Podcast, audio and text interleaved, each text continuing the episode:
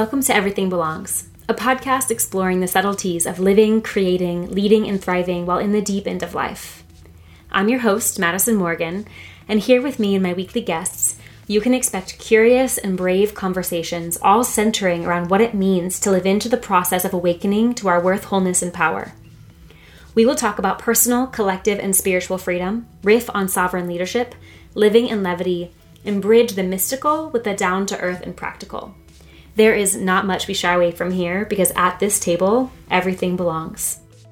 You know, I spend a lot of time holding space for people, holding space for their stories, for, you know, their story from their history to the stories they're telling themselves, their programming, their conditioning, and also for the dreams that they hold deep down and all of the reasons that they believe they're unworthy of the life that they want.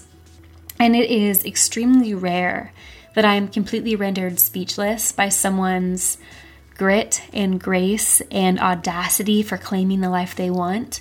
And Alex Elle, who's on the podcast today, is someone that truly renders me speechless.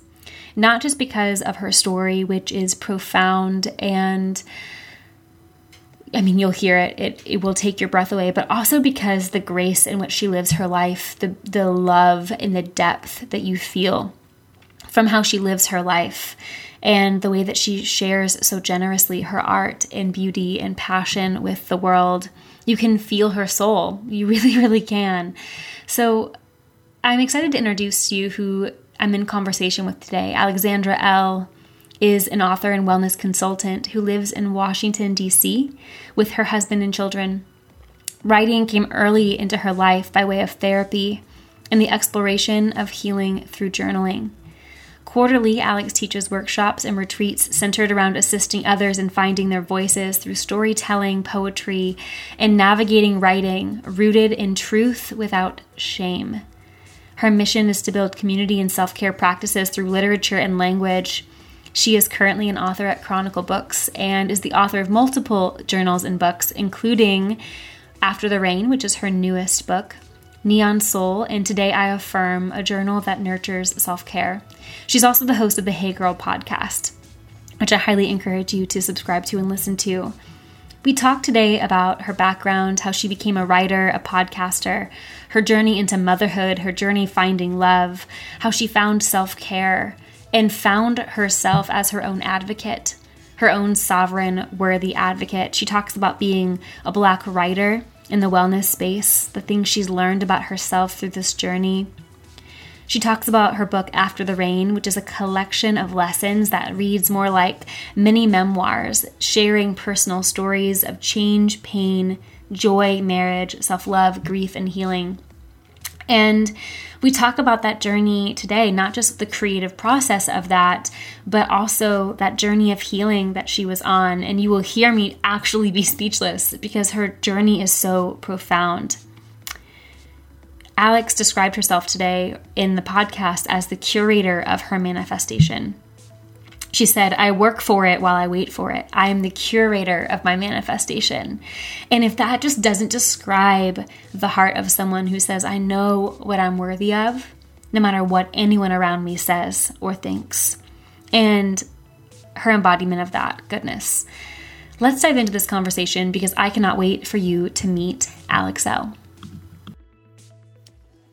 Alex, thank you so much for joining me on Everything Belongs. I have been an admirer of your work, your writing, and honestly, the grace you show up in on social media. Do people tell you that a lot?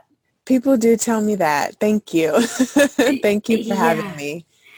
You're welcome. I'm, I'm curious, actually, is that intentional? Like, do you show up on social media with such grace on purpose? Or is that just you?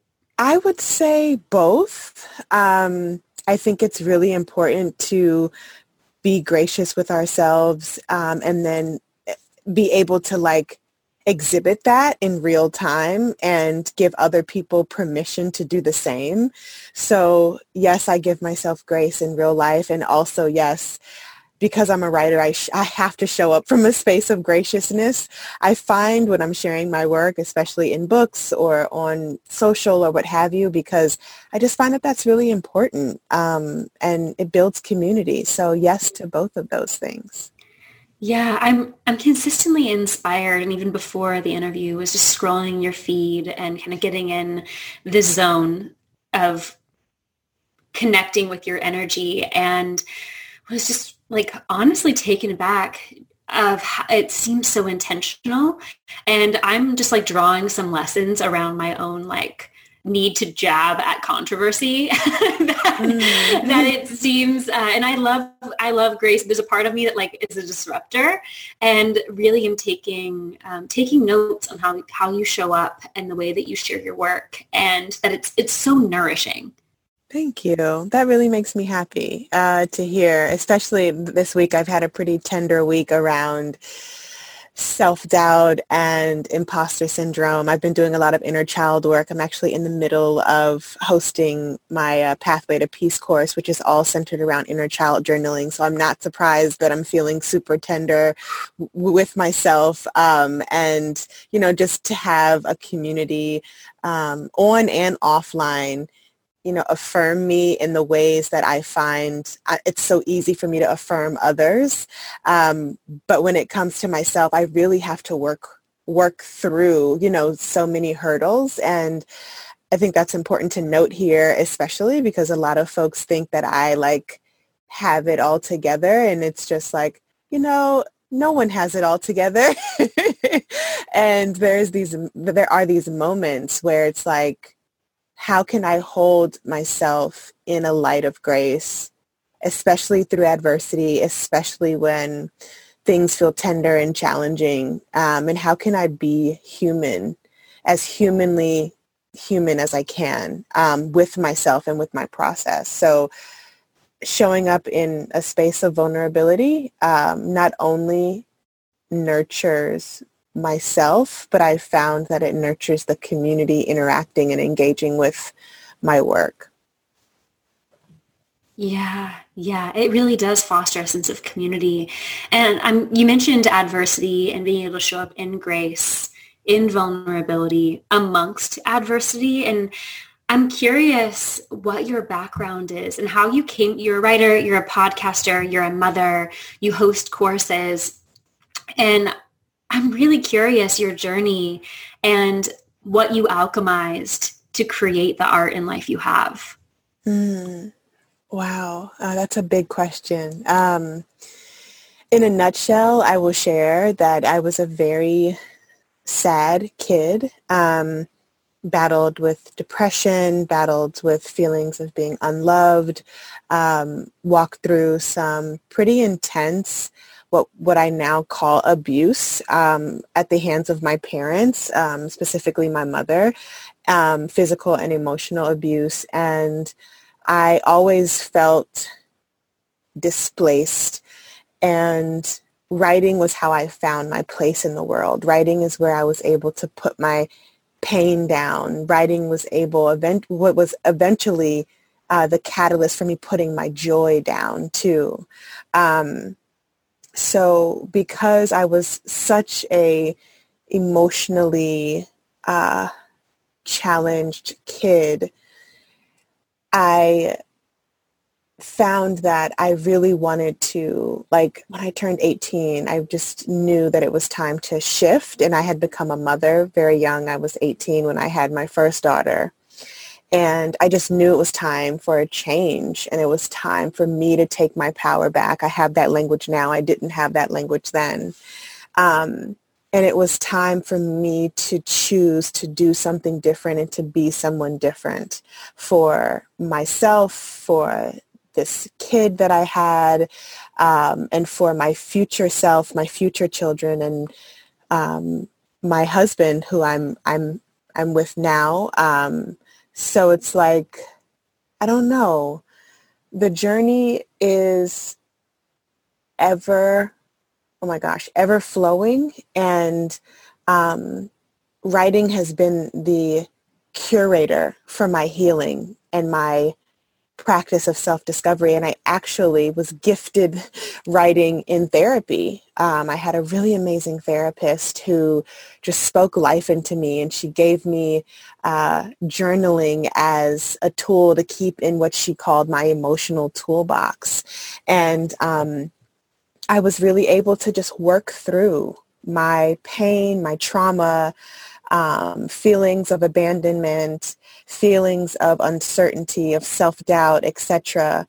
And um, it's been it's been so eye-opening. I'm 31 now and I'm raising three daughters and I have a husband and we're in a healthy friendship, partnership, marriage.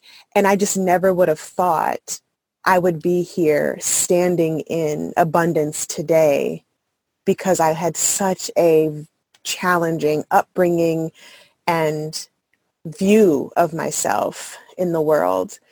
So it feels only right that writing called me um, as a as a, as a professional person like come and do this work because it saved me writing saved me and if i can help other people discover their truth and their power through writing practice that is where the true abundance lies, right? It's like being able to give other people their voice, like my therapist gave me mine through writing practice and through reading. So I hope I answered your question, but that's really kind of what I would say to that. Yeah, that's so beautiful. Thank you so much for sharing. And I mean, there are a number of things in your story that I think a lot of people will relate to as far as having early childhood adversity and having depression or being really sad from the abuse that you were experiencing. And as children, we don't have that language. Like it, it, you alluded to not having the language for abuse, but looking back, having a different understanding of like why you were sad and why these things were coming up. And then also being a mother quite young. Mm-hmm. And whenever I hear women and just other people talk about those experiences adversity in childhood, becoming a mother really young, often people can use that to disqualify themselves from what they really want. And I'm wondering if that wasn't the experience for you, and if so, how you moved through some of those stories or beliefs. Um, so I think a lot of the stories that I had around being a mother really young um, was coming from other people. Um, and while, you know, I, I do not advocate for teen pregnancy, it was hard as hell. Um, I was not in a relationship with the father.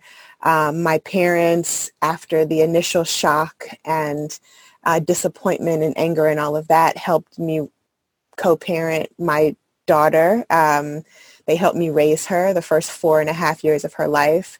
Um, so, you know, a lot of the story that was coming was coming from folks who were scared for me.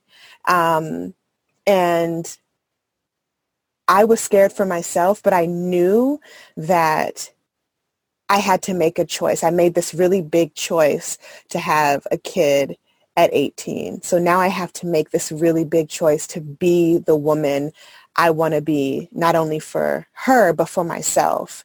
So some of those stories sounded like you're never going to be able to get uh, anything done. You're going to be another statistic, young, black, unwed. Uh, no one is going to want you. You're going to be on the, you're going to be impoverished. Um, you're going to repeat, you know, these generational cycles and traumas, you know, with your kids and like just some really like wild things that I find really does defeat people. But I'm I I made the choice. I made the choice to do something different. And I think that everyone um, has the power of choice in some way, shape, or form. And I refused to be what people thought I was going to be. And um, I had to work really hard to get there. Um, I had to work really, really hard to get there and to not allow my own stories, my own self-doubt to seep in and throw me off track. Um, because there were plenty of moments when my depression got the best of me, when my anxiety got the best of me, when I questioned you know, the path I took. Um, but I can honestly say that without the path that I took, I would not be the woman I am today. I would not be the mother I am today. I would not be the wife I am today, the friend, uh, the person, the human being that I am today. So, you know, my pathway was not ideal. My pathway was challenging. But now looking back, I see how my choices leading up to today as this 31 year old woman raising three kids in a healthy love with herself and her partner, um, that my path liberated me. And I just want people to know that whatever path you take, however adverse it may be, whatever trauma that you've faced and rejection that you face or doubt or pain or abuse that you can absolutely overcome and you can absolutely shift and change. And I think there's so much power in that that word can and then making the choice to take the steps to do so. Wow, thank you so much for sharing that. And even the emphasis on choice, well, choice coincided with some very real things like depression and anxiety and all of the stories that are cultural narratives, familial narratives that each of us hold in our own different way. I'm curious to know about the resources that you were able to grab onto that allowed you to make choices that shaped the life you have. And I know you talk about self-care, you talk about community care, and I'm assuming there are more. So I would love to hear you expand upon that. So um, you mean just in general or yeah, it through your 20s. I mean, in this entire season of cultivating, I mean, you've cultivated a life above and beyond abundance, in my opinion, like looking at the creative life that flows from you and the nurturing love you give your family and even like I mentioned in the beginning that flows onto social media. It's like it overflows from you kind of abundance. And I may, I guess I'm making the assumption that there were resources that you grabbed a hold of, internal and external, that supported you to make the choices that cultivated the life you have now. Mm. Is that a better way of explaining it? Yeah. Um, resources. Oh my gosh. So I, I knew from a very young age, according to my Nana, that I wanted to work for myself. And uh, did I know I was going to be an author? No, I'm a journalism dropout student. I did not think I was going to be writing books for a living. I did not think I was going to be writing at all for a living. So let me just say that, that writing literally chose me, um, which is a whole nother story in itself. But my grandmother told me that when I was seven, I looked at her and I said, when I get older, I'm going to work for myself so that I can be home with my family. And that stemmed from my mom working, climbing her way up the corporate ladder, and my grandmother doing a lot for us, um, especially with me and childcare and, and really being an active part of my um, of my life growing up. And I don't remember saying that, but she does. So I've always leaned into my creativity. I mean, just um, even when I was in like middle school, I used to make t-shirts and sell them out of my locker. Um, and I got in trouble for that actually. Um, mm-hmm. And I, in college, I took an entrepreneurship class. This is what actually encouraged me to drop out of school. And I'm not encouraging that for other people, but that was my pathway. I took an entrepreneurship class and my final project was a skincare line. And my teacher was like, this is great. You should do this. You should absolutely do this. And I was just like, huh, like I can do this? And he goes, oh my gosh, yes. And he was just, he just took to me and really supported me in some, in his language. And I, you know, I, I haven't spoken to him since. Uh, he ran a bakery um, in a small town near us. And I did it. I started my very first skincare line.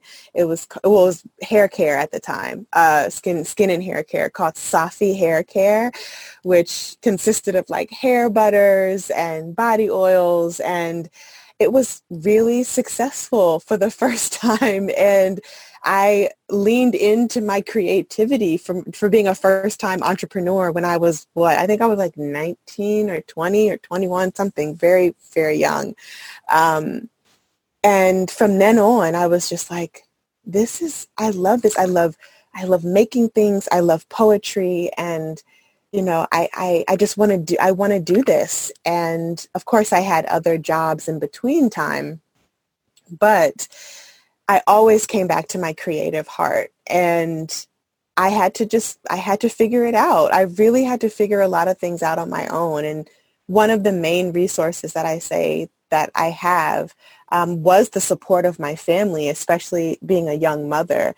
Uh, my family meaning my mom and my stepdad because they were the ones helping me raise her. I was a- able to leave the baby with them while I went to school and went to work and all of those things. Um, and my oldest daughter is now 12, so time has really flown.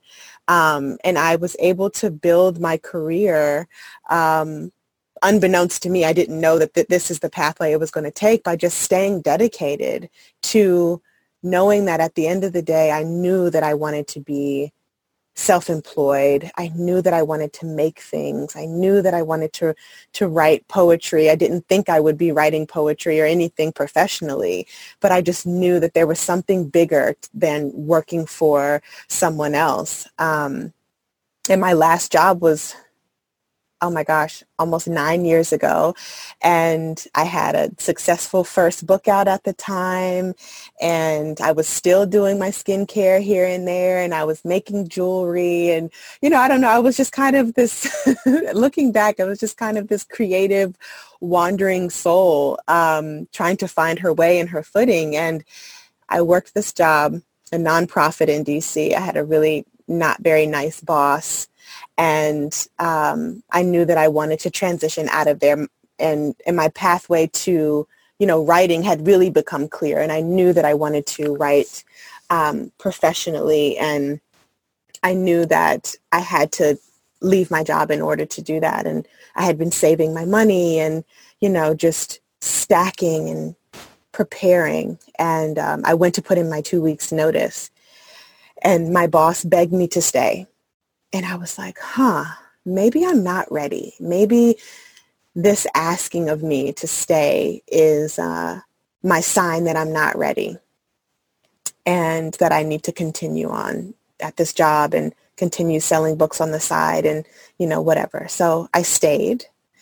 And two, it's so in- interesting how the, the universe works. Two weeks to the day that I put my notice in and he asked me to stay. He called me a low budget employee and to not forget my place at the organization and that I don't, I'm not needed and I'm not necessary. And I was like, whoa. So that's what the universe was trying to tell me. Get out of here. yes. Here.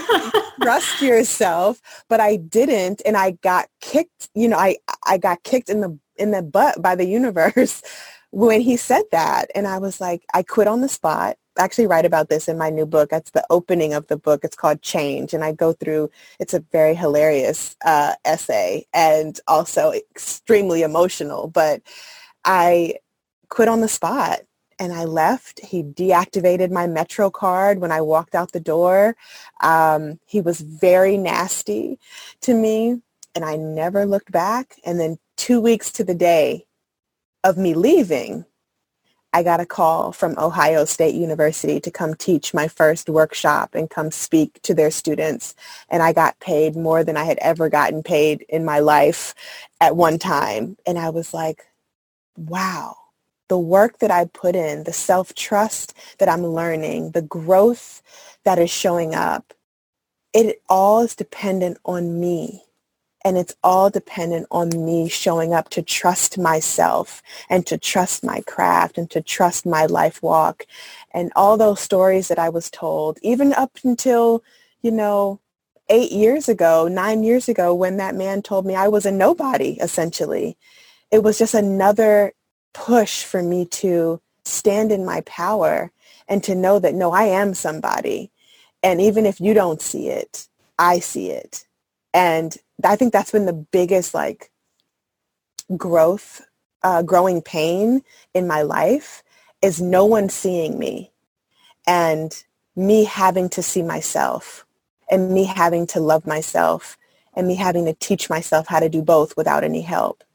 And it's been the most empowering thing because now I can teach my daughters and now I can teach other folks that even if no one sees you, you're seen.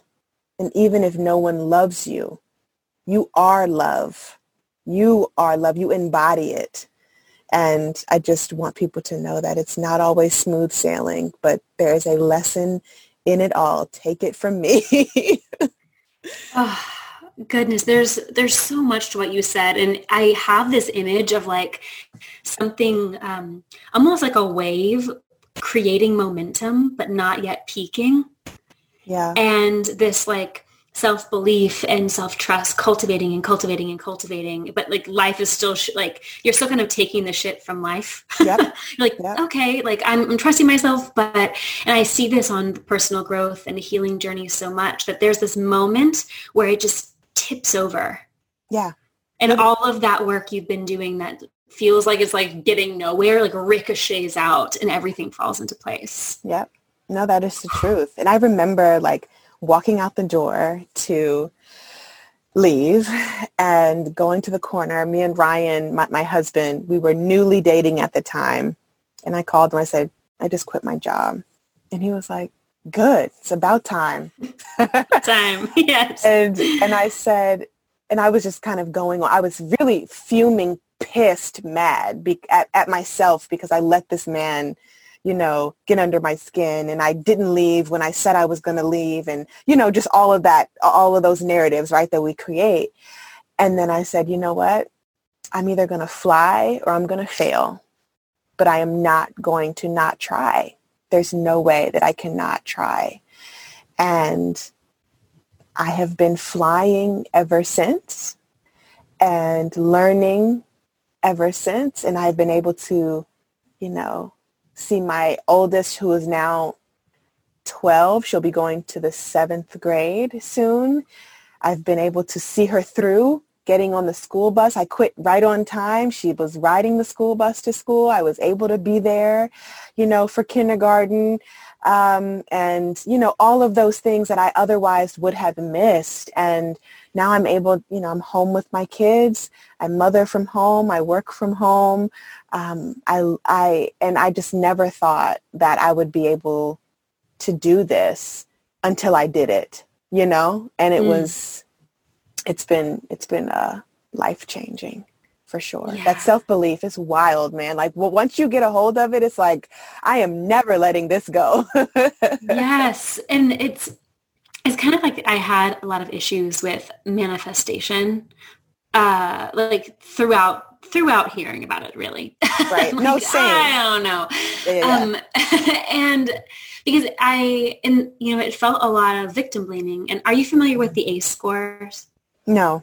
So it's adverse childhood experience, and um, it's really discouraging, honestly. Like uh, it's a, it's a test, and you take it essentially um, to see how adverse your childhood was and if you score above a four so four and below is a normal amount of adverse childhood experiences.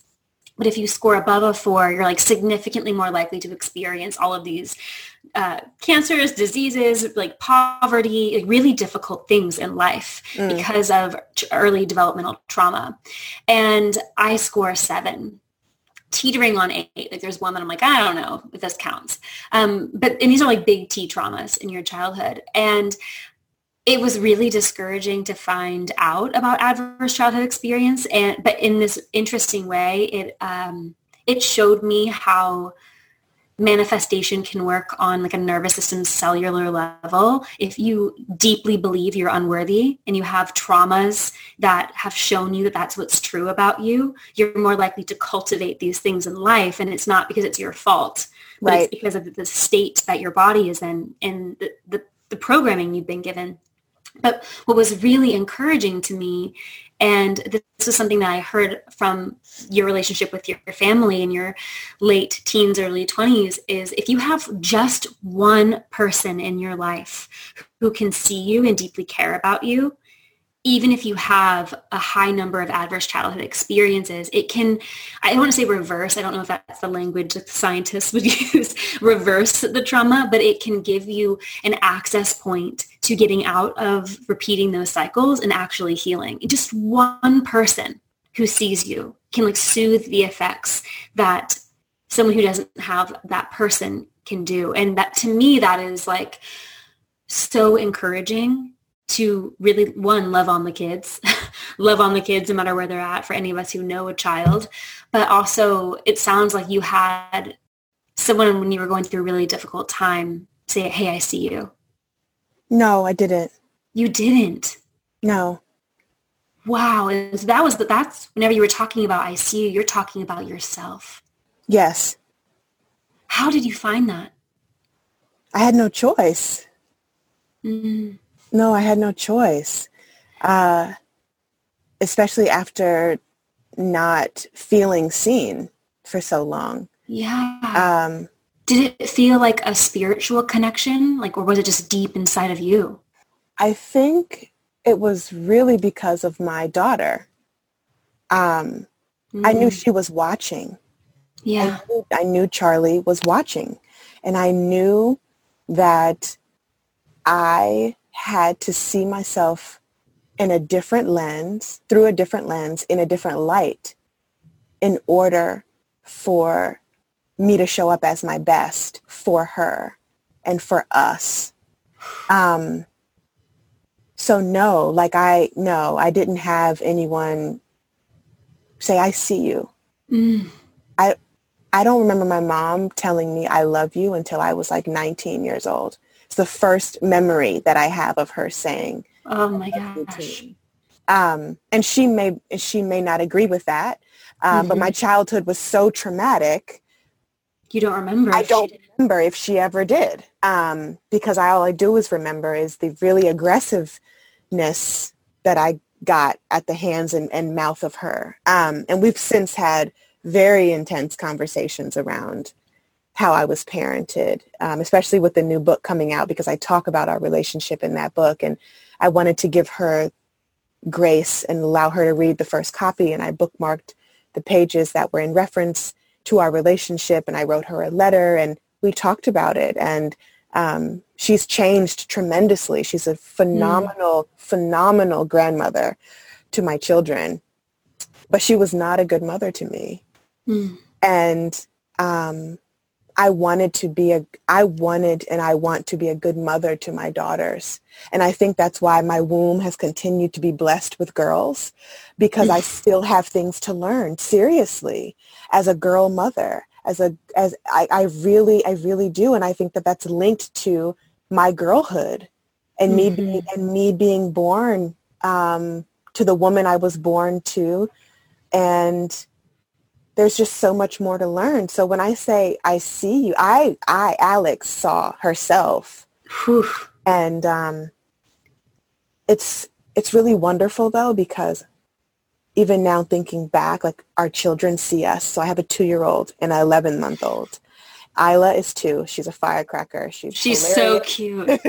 she is so cute. So cute, and she is so sassy and she checks us all all the time. So she runs the house. Okay, I love run our two year old. Our two two year old runs the house. But funny story, but also like really powerful story. Um, I was frustrated recently, maybe in the in the past like six weeks. I was really frustrated, and I was huffing and puffing. And she goes, "Mom, breathe, count to four. Let's breathe together. Hold my hand." And we take these deep breaths in together. and I'm like, you're right. She goes, it's okay.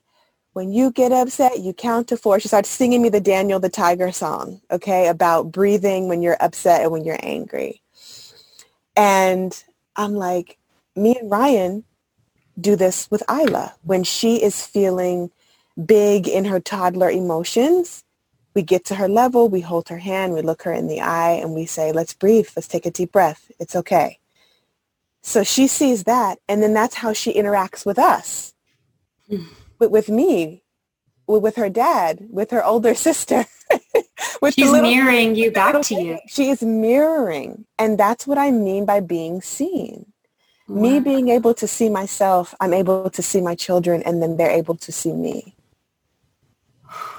Alex, your your story, like I feel like my heart has been broken open hearing your story and the really everything that you that you represent about grace that I feel from you when I look at your work, your words, the photos of you, they radiate the sense of grace. And that makes so much sense to me, hearing the depth of your story that you're sharing now.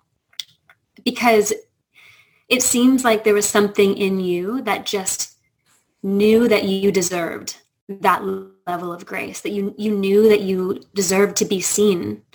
And unfortunately, some people don't know how to offer that to themselves, but somewhere inside of you, you were able to open up that wellspring. It's, it's really just hope filled. Wow. Mm, thank you. And it's intentional. It's intentional because I have these little kids watching me. It's intentional because I have, you know, folks, these little eyes looking at me and absorbing everything and that and it starts at home and when i say home i mean yes the house that we grow up in but also the body that we're in right mm-hmm. and um, it is really really super important for me to break generational curses and to break generational not even to break generational trauma but to release generational trauma um, especially with me raising three black women, uh, black girls. Um, it is so important that they know love and that they feel it and that they see it and that they embody it. And um, I know that they do because we say I love you in this house until our faces are blue. My husband is so, so, so, so, so, so lovey-dovey. And um, but those are the first words out of his mouth in the morning to everyone and the first and the last thing he says to us at night and that was so new for me like when i met him and we started saying i love you and his family embraced me and his mother embraced me and was saying i love you and i'm like this is the wildest shit ever like yo, like y'all really love each other. This is crazy, right? And yeah. I know that that sounds like so dramatic, but for someone who didn't know that type of love, mm-hmm. who didn't see that type of love, who didn't feel it, it was, it shifted my frequency. Mm-hmm. It made me really uncomfortable at first. And now it's second nature and I know that the kids see it because Isla especially she I love my mom. I love my sisters. I love my daddy. I love everyone. That's her thing. She goes down everyone in the line and then she's like a collective love, like a collective. Everyone is a collective, which mm. is just beautiful. And she just knows. And and Charlie, our our oldest, she's, you know, just the sweetest, most gentle soul child. I that girl man, she's awesome. And I always say she's so much better than I was because she truly is. And that is the goal as a parent, that your children are better than you. And mm. um, the love that we have for her, you know, radiates. And my husband, ra- you know, he's been in her life since she's been four and a half. And he's raised, he raises her like she's his own as he should in this type of mm. blended family unit and she calls him papa and the love is just big it's just big love here and I want my children to like take that love with them so that they can love other people. I had a really hard time loving other people, let alone loving myself because I didn't mm-hmm. ever see it. I never saw it. Never saw it. Um, so it's interesting. It is very interesting, the shift of life. Yeah. Yeah. And after the rain, when this airs, is going to be out this is your book, your collection of mini memoirs, and I'm I'm curious if this if this book dives into the alchemizing of all of this pain into self-love and healing and beauty is that what we can hope for whenever we get our book from pre-order? yes, that's it. Um, the book is a collection of 15 lessons that read like encapsulated memoir. And each lesson um, is pretty tender and mm-hmm. personal, mm-hmm. um, but always rounded off with love mm-hmm. and acceptance and grace. And of course, there's affirmations in there and gentle reminders and writing prompts. And um, yes, there's everything from change as a lesson to self-love to dedication to meditation to childhood identity. Everything that has shaped me is in there. Um, and I'm just so excited for the world to get it. Oh my gosh, I'm I'm so excited. It's it's like I already told you before we started, it's on pre-order. I'm just so excited to get my hands on it and to read these stories. And I mean, literally, I feel your story in my chest. Like I can feel more space inside of me hearing what's possible. And even this idea, you know, I mentioned manifestation and the stories we tell ourselves and the beliefs we hold. And like that ricocheting out of self-love that you've been able to cultivate despite so many circumstances that could have had you in other situations and in other other vibrations, other mindsets. Mm. It is uh, it is truly inspiring and you are just serving as such an expander for me of softness amongst the humanity of it all. I'm I'm curious how you model this in your home, like really like practical things you do with your girls that just show self-love and show care for mm. self and each other. Mm. So before I answer that, I want to talk about manifestation a little bit because I've please I've had a little tricky relationship with that word. Um, mm-hmm. And something that comes up in my practice is work for it while you wait for it. And manifestation, yes, talk about it, write it down. It's, it's there. It, it can be yours. But it's not just going to magically appear. You're not just going to say your affirmations and write your truth and things just pop up in front of you. Um, if I've learned anything about manifesting, it is working for it while I wait for it, working for it while I long for it, um, doing the self work, the soul work, the heart work um, to be the curator of my manifestation, to allow both the universe and my human ability to bring things to fruition.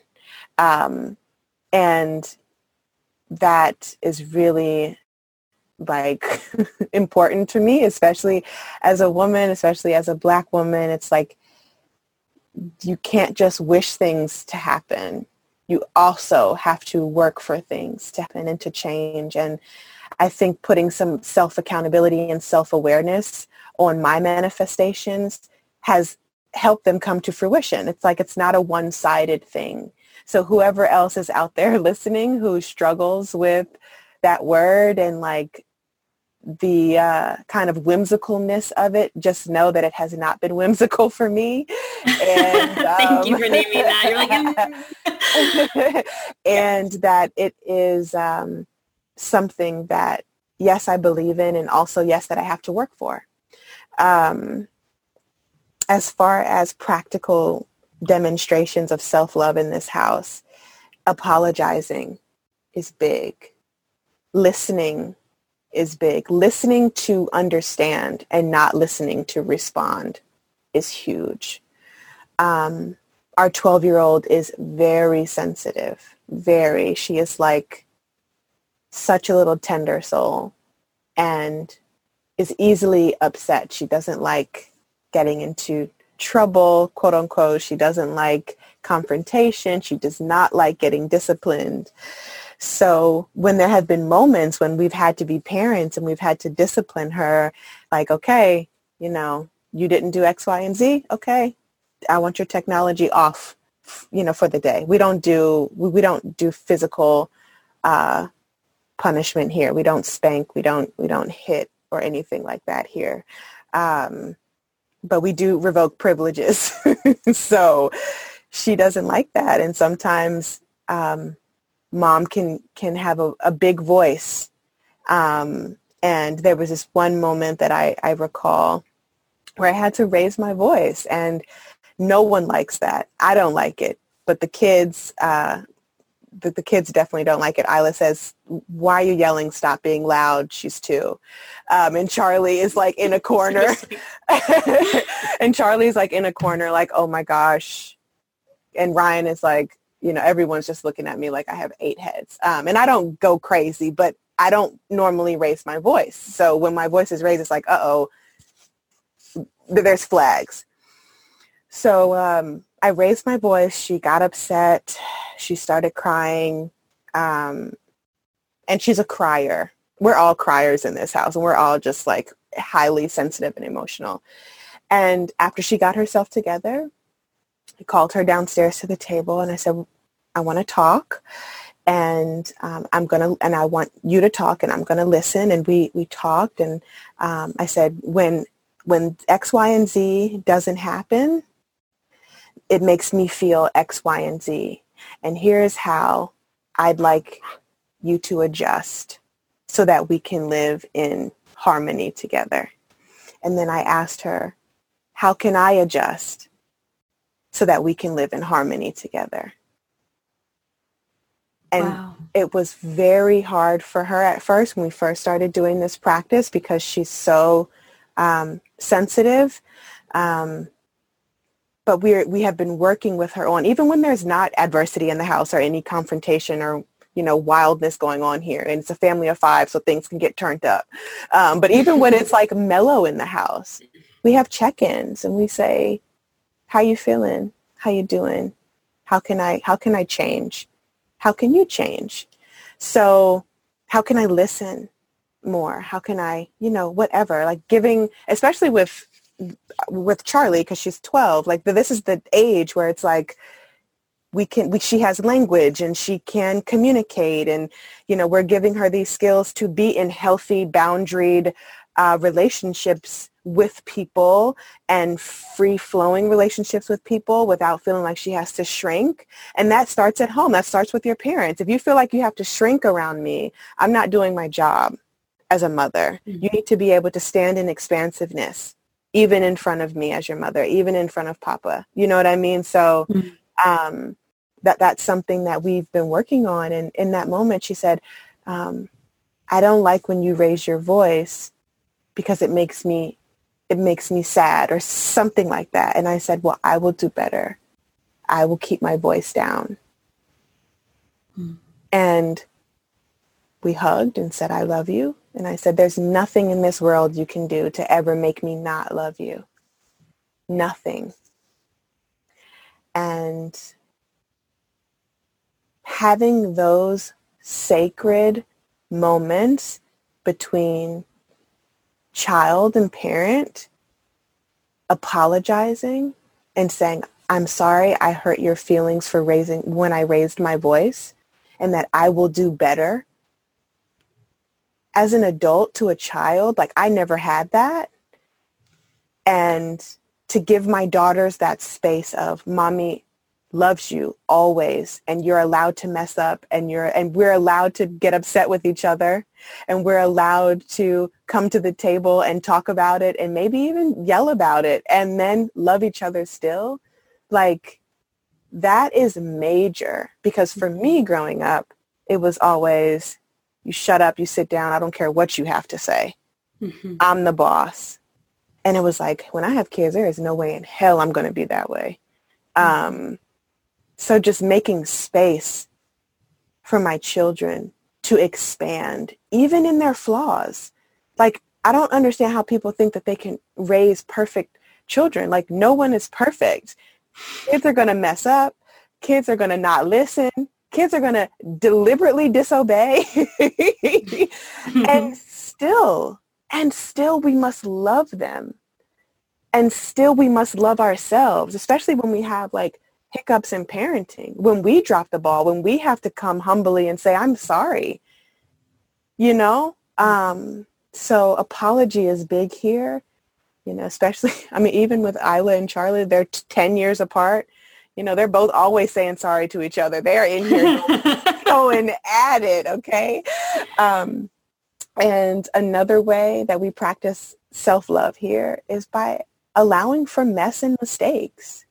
Like I, I feel like there's not enough of that. Um, there's not enough mess. There's not enough room for mistakes. And raising a child who who is like Charlie, who's a perfectionist and really sensitive, like there has to be space for like error. And we have to like be cool with that. Because if we're not, then that just exacerbates her need to be perfect um, or, you know, that, that, that deeply rooted need to be perfect, even though that's not expected of her. It's, you know, self-imposed. So like mm-hmm. not making a big deal when shit hits the fan or when things get messed up or what have you has really been um, super helpful. Um, and also like laughter. Like we laugh here a lot. We are wild. You know, we throw things around the house. We play basketball inside with the little, you know, Fisher Price basketball. we we are just silly and fun, and I want my children to remember fun, to remember uh, belly laughs. Like every night, we're having a belly laugh. We're a silly house. We're a music-filled house. We are we're a pretty loud house in general.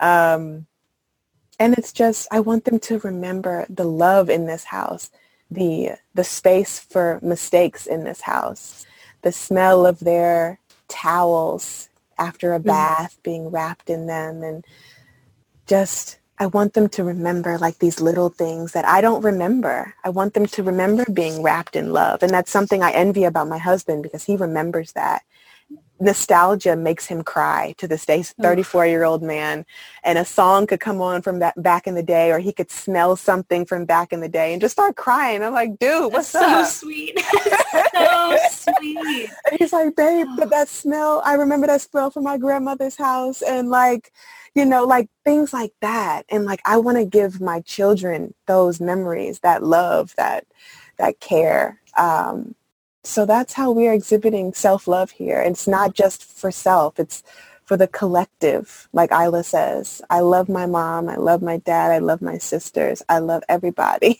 Mm-hmm. I love mm-hmm. I love Isla, I love everybody. So it's like that's special. That is so yeah. special and necessary. Oh my goodness. The first of all, your husband sounds amazing and I think right now it is so hope filled for me to know there are men loving their families in that way. Yeah. And who are tender and cry. And I'm so grateful that you have a partner like that. And I'm so grateful men like that exist. So thank you for sharing a little bit like about your partnership. And it sounds like intention and attunement come to mind when I think of the way that you are mothering and the way that you're like intentionally cultivating a family of care and love. And I also love watching your stories like art. You didn't mention art, but I love seeing that you guys paint together. Yes, just yes. do projects, lots of projects as a family. Yeah, well, me and Charlie do, and Isla sometimes. Uh, Ryan is like, "That's y'all's thing. Go ahead and, lean into that without me." Um, but Charlie is an artist, so mm-hmm. she and she's really, really good. She's self-taught. She's just amazing, and during quarantine, you know, she's she's always arting, like that's her thing. And for me, I was just like, I need something else outside of writing. I had just finished up the, you know, the book and I I was like, I'm tired of writing. I need something to be creative and I want to tap into my inner child more and I want to make space for my, you know, for my messes and and stuff. And she was like, why don't we paint together? And we started painting together and painting has become a form of my self-care and a form of me and Charlie's like big girl time, you know, like big girl with mama time when the babies are down. Um, and it's just me and her and we're just vibing out with our music on and she's doing her thing and I'm doing mine. And that's really special um, to have that moment with her mm. too. And for myself, like just to not have anything make sense, just to put it down with the colors and the the water and all of that. It's really fun. It's fun. Mm-hmm. I've been really inspired. I've started watercoloring and a lot of it has been because I'm like, that looks so nice. it's, it's really nice. I forget. And I love what you were just saying about like sometimes like I write mostly for a living as well. And sometimes like that's my creativity, but then it became a business. And sometimes it's, it's nice to have something that's not for sale. Yep. Yep. Just and I've had people ask like, are you selling them? Like, nope. Mm-mm, mm-mm. Thank you. I'm glad you want to you want to hang up my very very very abstract art in your house, but it's a no. I'm curious. I have some rapid fire, but I'm curious if uh, mothering in the way that you mother is helping you reparent yourself. Yes. Oh my gosh. Yes. Um, I was just speaking with someone about this recently, and mothering my. Okay, here's how I framed it, and I hope it makes sense that every time I, I have a baby, I'm reborn. And in that rebirth, I am remothering myself. So as I mother my children, I am mothering myself.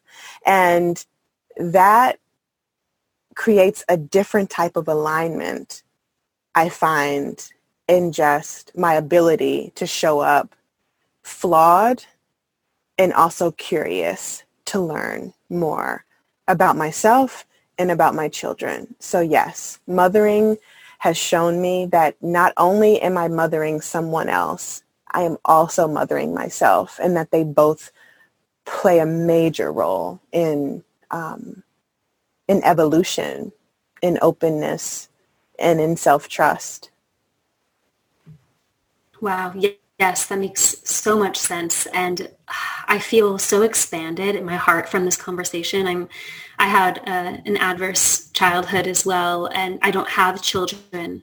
And I'm learning what mother means as a non-mother who's not currently speaking to my mother. And so this conversation, and I mean, your words are mothering us. That's truly how I feel. And you radiate sovereign mother. Mm-hmm. It's I'm just blown away. Alex, is there anything before I do rapid fire that you wanted to say to the listeners or loop back to and complete a thought on?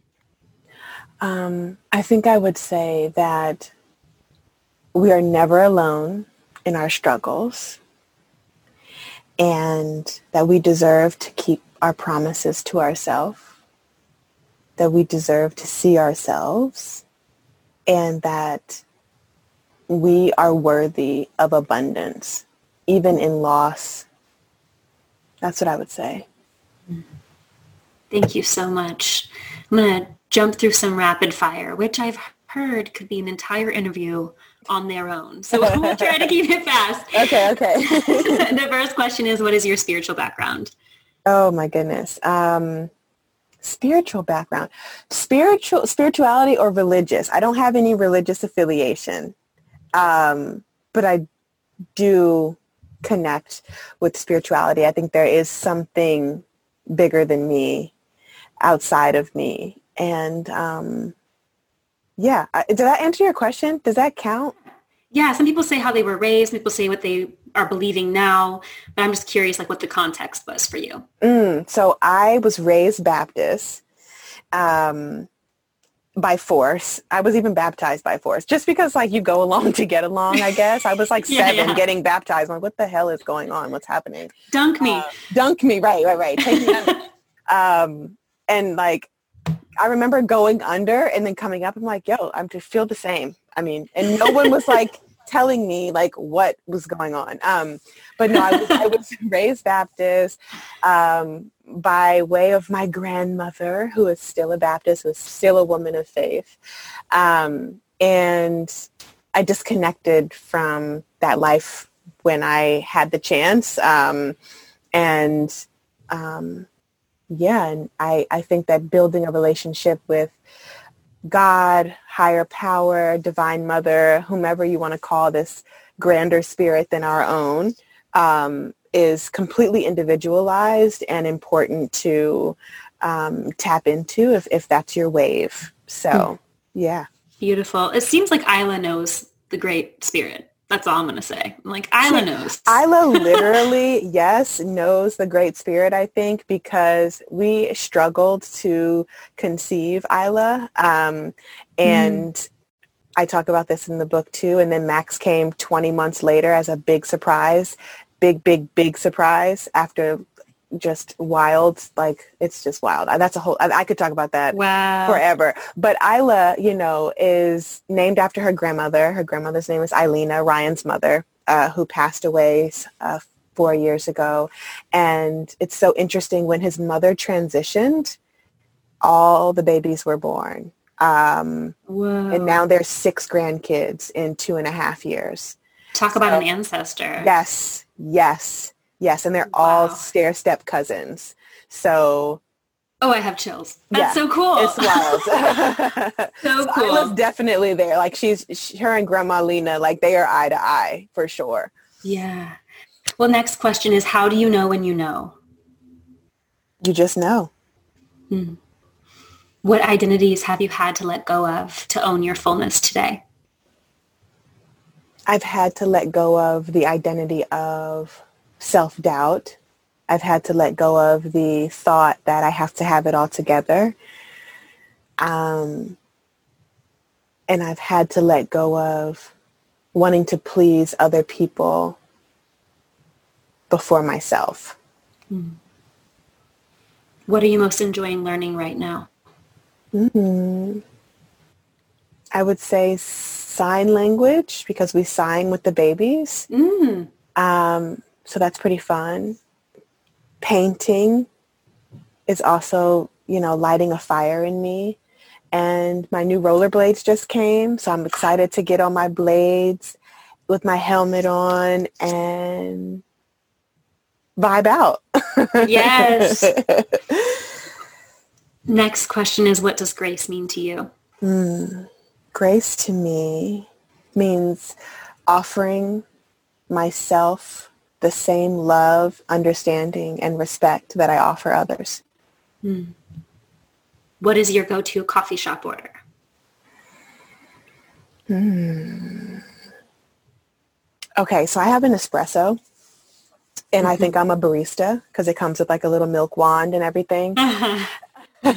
so I haven't been buying coffee out lately, but what I love is uh, putting my Nespresso setting on macchiato and adding vanilla beans, nutmeg, clove, and cinnamon, and then a drizzle of honey, and then um, just swirling that around and having this like really like warm, uh, spicy drink. That sounds so good. so good. The final question is, what do you want? A, I want, I want a legacy that is abundant and supportive long after I, I transition. Mm. And with your legacy, where can people find your work if they want to buy your book and know more about you? Mm. So you can connect with me on um, Instagram, of course, at Alex underscore L E L L E, and uh, my website, alexelle.com. You can find all of my offerings from my books to my journals to my free community writing practices, and um, yeah.